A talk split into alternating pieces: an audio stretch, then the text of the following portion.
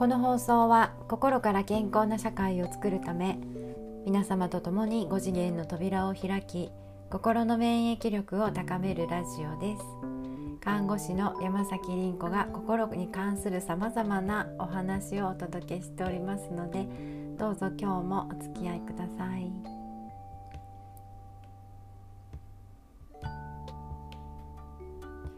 こんにちは、えー、今日は私は東京に来ておりますえー、まあなんかね連日、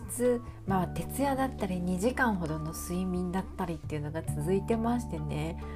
もうねなんか気持ちいいくらいね仕事をしております。まあ、でもこれってねあの自慢でも何でもなくてですね心の弱さだなぁと思うわけなんですね。まあ先日ちょっと鼻づまりがあってですね食べ物のまあせいだろうっていうふうに自分で予測してたんですけど、えっと、ラジオで話した後に違和感が出てきまして、まあ、どうやら違うなと。いやそうかもしれないけどでもなんかもっと大きな何か原因があるなって思ってね。いろいろこう模索してたんですよね。で今日もあの声だいぶマシになったんですけど朝起きた時はなんか声が出なくてですねガラガラ声でどうしようと思ったんですよね。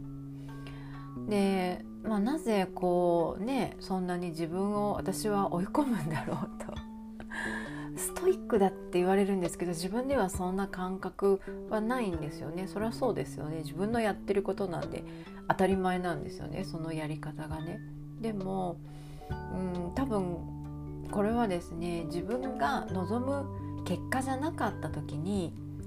いやでもできる限りのことやったじゃんって言ってねこうなんか自分を納得させるための担保なんですね多分ね。そうそうそう。だからなんかこう限界までやっちゃうっていうか無理しちゃうっていうかね。うんということをやっちゃうんですよね。でもこれは深層心理にね、何があるかっていうとうん私このままじゃダメだってもっと頑張んないともっとやんないとっていうこれ今の自分に対する否定感があるんですよね。皆様もそうじゃないですか？ついつい頑張ってしまう。やらなければならないことがどんどん増えちゃうのってうんそれは根底に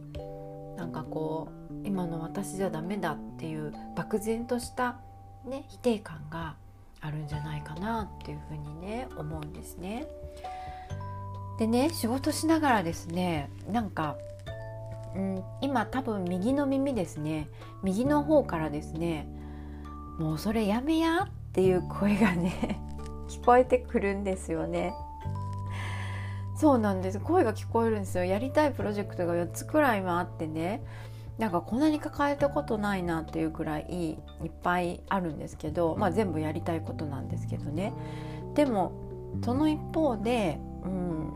なんかこう身の程を知れというかね 身の丈で生きろというかね。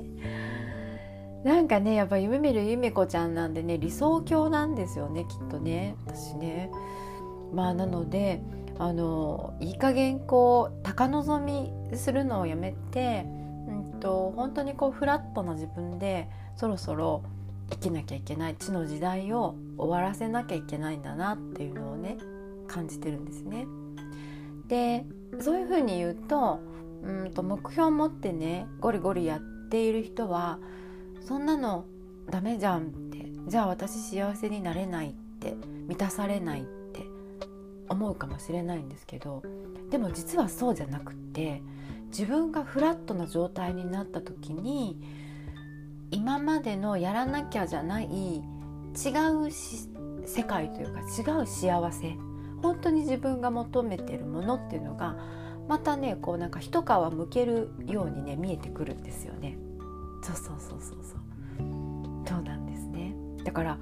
ここはうんなんか勇気いりますよねやっぱりね。今まで思い続けてたことをなんか一つ一つ手放していくっていうのはねだけどねこだわりって本当に一つでいいんだなって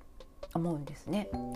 えっと、社会が淘汰されていくように自分自身も淘汰していくんだなっていうふうにね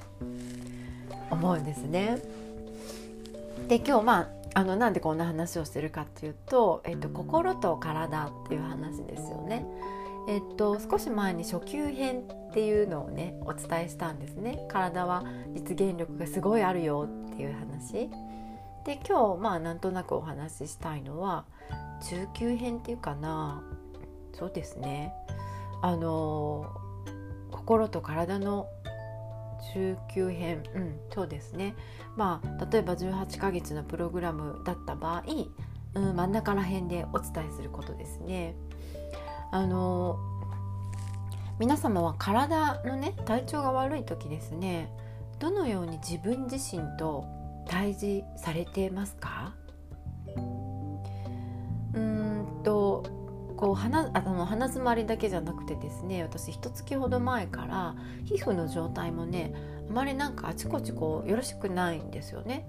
で例年になく、うん、なんかいろいろ問題が出てくるんですよね。でそれはもちろん体がこうなんか、えー、改革の破壊と改革のエネルギーみたいなのを体が受け取ってるっていうのはもちろんあるとは思うんですけどでも予防を考える場合、えー、っとお医者さんはあなたの日常のどこに問題があるかまで介入はしてくれないんですね。なので予防しようと思ったら、えー、自分研究家になってですね自分の中に小さなドクターを育てていかなきゃいけないんですよね。そうなんです。で実は私が伝えている NLP にはですねインナードクターっていう枠があるんですよ。内なる医者です。でこれをねあの私たち育ててるんですよね。でこれってね、まあ、どういうふうにするかっていうと少し触りを説明しますと、えー、自分の無意識に問いかけるんですよね。面白いですよ。あの無意識さん無意識さんって言って。でね体のシグナルつまり近反射を見るんですね。で私初めてこのワークをした時にですね教えてもらった時にですね私はその時無意識という言葉を聞いたのも初めてだったんですよ。全くなんか聞いたこともない言葉だったんですね。でそういうなんかわけのわかんないものに無意識さん無意識さんって話しかけるっていうこのワークをやった時にですねわあやばいとこに来てしまったなんか私間違えたと思ったんですよね。本当思ったんです今ねあのラジオで聞いて初めて聞いている方ももしかしたらこの人やばいんちゃうかなって思ったかもしれないですよね。そうだけどねこのワークをするとですね実は体って自分で問題を解決してくれるんですよ。無意識って体のことなんですね。いやイコールではないですよ。一つの例えとして体っていうのは私たち無意識ですよね、えー、例えば今あなたがこのラジオを聴き始めて何回呼吸をしたかとか分かってないですよね。何回まばたきをしたかとかね分かってないですよね。そう体って無意識なんですよね。だけどちょうどいいことやってくれてるんですよねでうんとねまあそのどこに問題があるかっていうのはもう私たちの意識では計り知れないんですけど必要なことをやってね解決してくれるみたいなんですね。なんかこうあんまり変なこと言ったらちょっとおかしい人になっちゃうので今まで受講生さんにしか伝えてないんですけどねまあだけど最近は無意識とかね潜在意識とか、えー、近反射えー、キネシオロジーあるいはダウジングっていう言葉でね知っている人が増えてきたんじゃないかなって思いながら今ちょっと喋ってるんですね。で私はですねその初めてそのワークをやった時なんですけどどうにもこうにも肩が痛い時があってでそれが変な痛みでですね左側なんですけどえっ、とね偶数月だけ痛いんですよ。いやそれ気のせいじゃないのって言いたくなると思うんですけど違うんですよ。もう確かに痛くてですねもう仕事している最中にもううずくまってしゃがみ込んでしまうくらい痛いんですよ。もう決して嘘とか思い込み思い過ごしとかじゃないんですよ。本当に痛いんです。でねこうそのワークをした時に無意識にお願いしたんですよ。無意識さん無意識さんって言って。でねそしたらですねこれしばらく経った頃、まあ、正確には8日目って言えるんですけど、まあ後で気が付いたんですよ。8日目だったなっていうのはね。その時はあの忘れてたっていう。でなんか急に「あれ？あれ？あれ？あれ？あれ？あれ?」っていう風に なったんですよ。8日目から。そうなんですなんかこうちょっとあのね神秘的な世界なのであんまりはっきりしたことはちょっと言えないんですけどねもう無意識って今自分が気づいていること以外全部なんですよね。わかります？自分が知っていること自分が気づいていること以外は全部なんですよ。ってなった場合今自分は何を知らないのかって気づけないですよね。あなたは何を知らないんですか？え？あなたは何を知らないの？そうそうそう分かんないんですよね。これが無意識なんですね。だけどどうやら自分の内面にあるんですね。そうなんですね。ちょっと分かりにくいとは思うんですけど本当に答えがないのが無無なんでね無意識なんですよね。でまあね今日ふとなんかこういう無意識の話をしたいなっって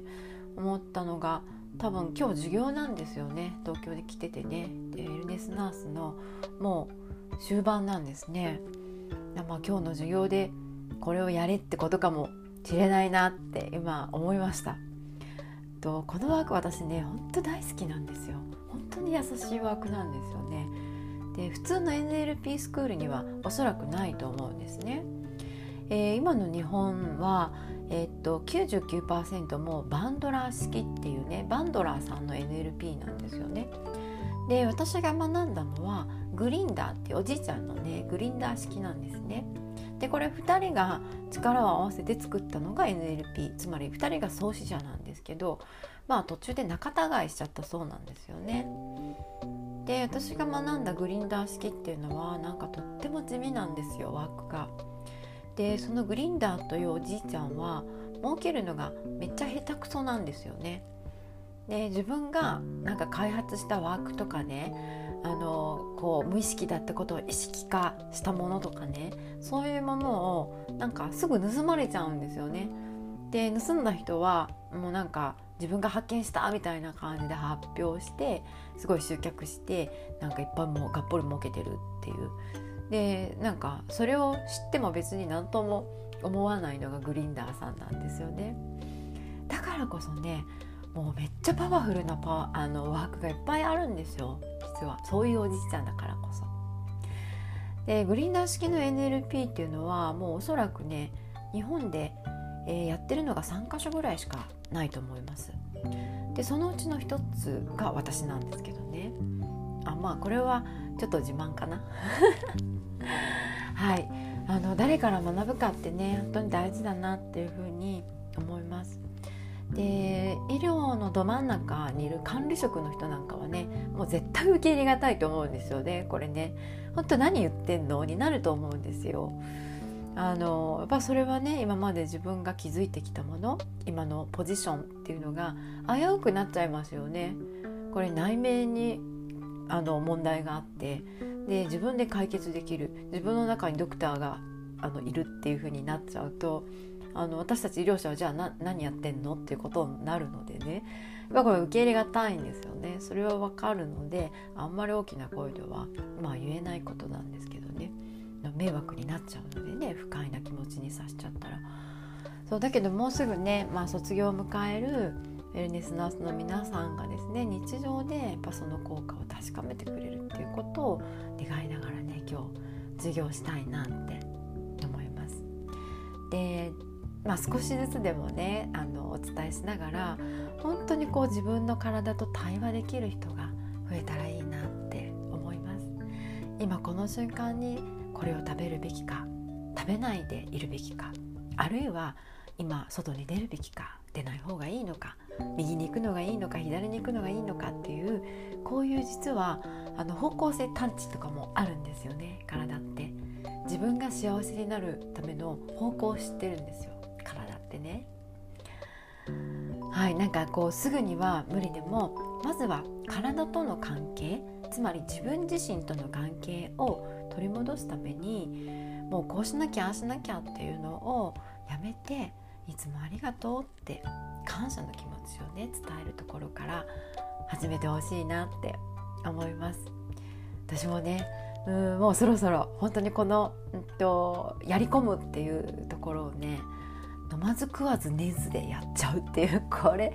これ没頭力なんですけどまあでもこれをもう少し減らしていこうかなと、はい、思っております。皆様どうか穏やかな週末になりますように。東京はなんか天気が良くてねポカポカあったかいですよ。はい私山崎凛子は幸せ健康村の運営とかウェルネスナースの育成個人においてはウェルネスコーチングなどをしております。幸せ健康村では魂の授業をウェルネスナースプログラムでは5次元で上昇するための学びをしております。どうかどこかにご参加いただけますと幸いです。今日もお聴きくださりありがとうございました。ではまた。thank you